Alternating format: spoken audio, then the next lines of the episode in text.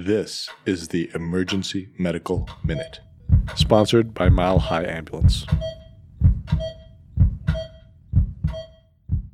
The Emergency Medical Minute is excited to announce that we are now offering AMA PRA Category 1 credits. This is accessible through our online course modules that can be accessed at www.emergencymedicalminute.org backslash CME courses, or simply by clicking on the link in our show notes and creating an account.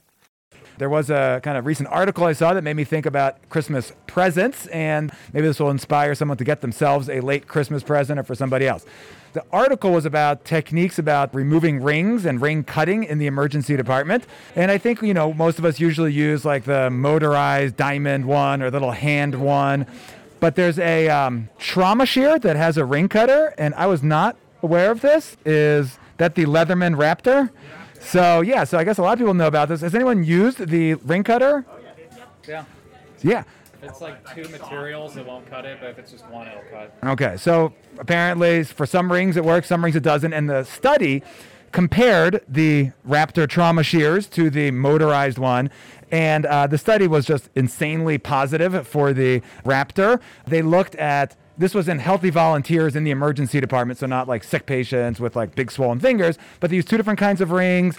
They compared the time, and the time was crazy. It was seven seconds for the trauma shear one compared to like 70 seconds for the motorized one.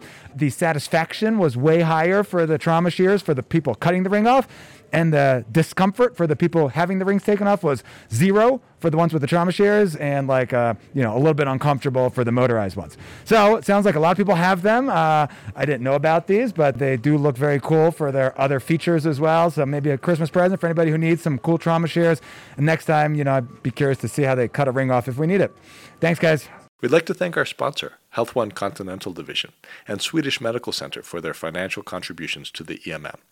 Donations from them and listeners like you make it possible for us to fulfill our mission of producing and spreading free medical education to the masses. If you enjoy our show, please consider making a one time or recurring donation to help cover our operational costs and keep the EMM awesome. Click on the link in our show notes to make a donation. Thank you for listening.